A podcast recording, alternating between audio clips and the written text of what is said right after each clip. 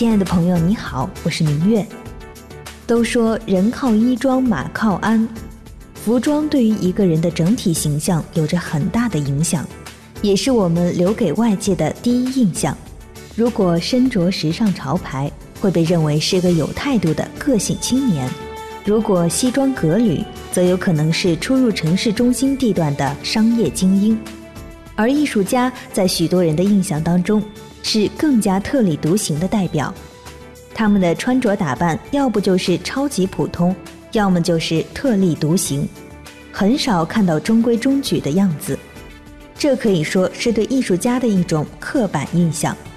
不过，有一位艺术家却显得格格不入。如今已经年过八十的他，外形上的普通就像是我们身边的邻居。然而，就是这样一个人，却不断的刷新着在世艺术家的单幅作品拍卖价格记录。他就是德国人格哈德·里希特。那么，对于这位反差巨大的艺术家，嘉宾李密和主持人张远远又会有怎样的理解呢？下面一起来听听他们的对话。里希特，如果大家去看他的纪录片的话，穿的都是西服、衬衫，当然没有西服的外衣，就是衬衫，然后正常西装，然后挺一副正正经经的样子。然后戴着个大手套，因为他最后的抽象画是这种走大片的颜色颜料，他就玩完颜料以后摘下手套，手还是干净的。然后他觉得今天画的差不多了，他对着镜头就说：“你们觉得怎么样？满意吗？”然后其他人也不好说什么，然后他说：“我觉得并没有达到我想要的，但是今天可能到这儿也差不多了，所以咱们要不要聊一聊关于那个电影的制作？今天就到此结束。”就这样一副非常冷静的样子，然后创作的时候也是。衬衫、西裤，这反正跟我身边看到的艺术家倒确实不一样。年轻艺术家是什么样都有了，穿着睡衣的也有。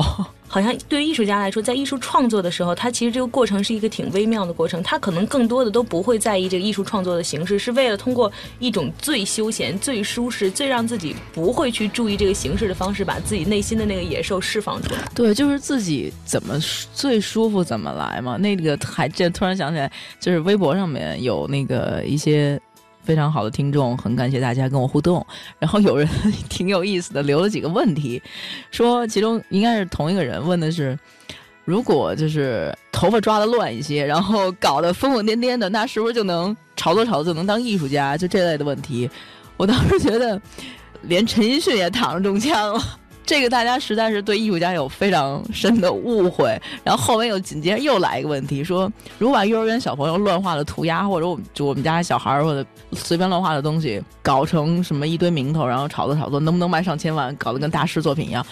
然后我当时我都有点不知道怎么答，我说我觉得这个实在是大家对艺术和艺术家是有一种也不能叫偏见，但是我觉得大家可能看的不够多，或者是大家还没有了解到艺术家真的是。种类繁多，然后艺术作品或即使画的那个表象背后有非常非常多的内容。咱们天天在这儿就是这个节目，想试图跟大家多分享一些的，也也是这些。今天咱咱们要聊的那李希特也是，是穿成跟大学教师、跟普通的白领一样的人，那不是那种头发乱抓的人。其实世界大师，基本世界上大师，咱们聊过很多，都是那种。挺严肃，然后挺像个金融工作者的这种，所以这也算是属于大家对于这些我们现在称作艺术大师的我们这些身边这些大的艺术家的一些有一点点误解的地方。不过真的说到这个，虽然大家调侃啊，就是。其实对于形象上面这个固定的一个可以说模式，我想作为大的艺术家来说，可能每个人都有自己不同的特色。嗯，而专注真正使他们在艺术上面有造诣的是他们每一个人对艺术不同的专注，以及他深入挖掘这种人性的，或者说这种可以说是在创作上面的，可以创作上有自己的特色的东西。一九三二年，格哈德·里希特出生在德国德累斯顿市的一个知识分子家庭。十九岁那年，他进入德累斯顿艺术学院学习，在基础课程顺利结课后，转入壁画班继续深造。里希特的毕业作品是一幅壁画，如今陈列在德累斯顿市德意志卫生博物馆里。这幅壁画作品充分展示了他的艺术天分，为他未来的艺术之路打下了坚实基础。当时身居德意志民主共和国的里希特多次前往德意志联邦共和国旅行。那时的德国在二战后被一分为二，西边的德意志联邦共和国由英国、美国等国家占领，东边的德意志民主共和国由苏联直接领导。正是这样的历史背景和意识形态，深深地影响了李希特的艺术创作。二十世纪六十年代，李希特与许多前卫艺术家保持着密切联系。出于对东德文化禁锢的不满，为了能够充分发挥自己的艺术才能，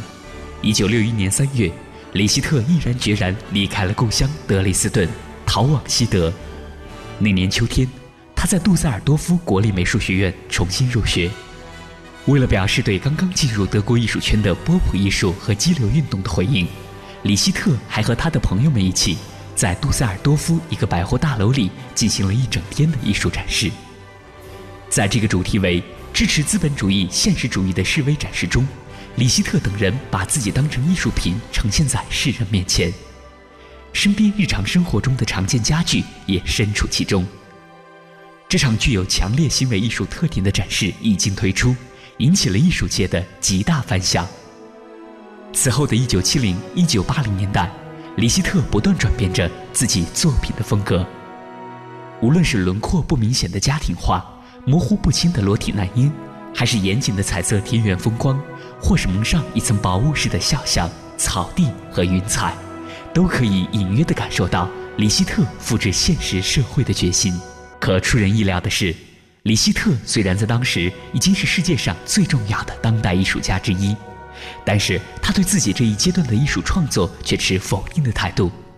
他认为自己遭受到了非常多的失败。不难看出。李希特表现出的并不仅仅是过分的谦虚，而是一种存在于伟大艺术家身上的自我批评的态度。正是这种审慎思考的态度，让李希特的艺术创作摒弃了浮华，呈现出事物最深刻的一面。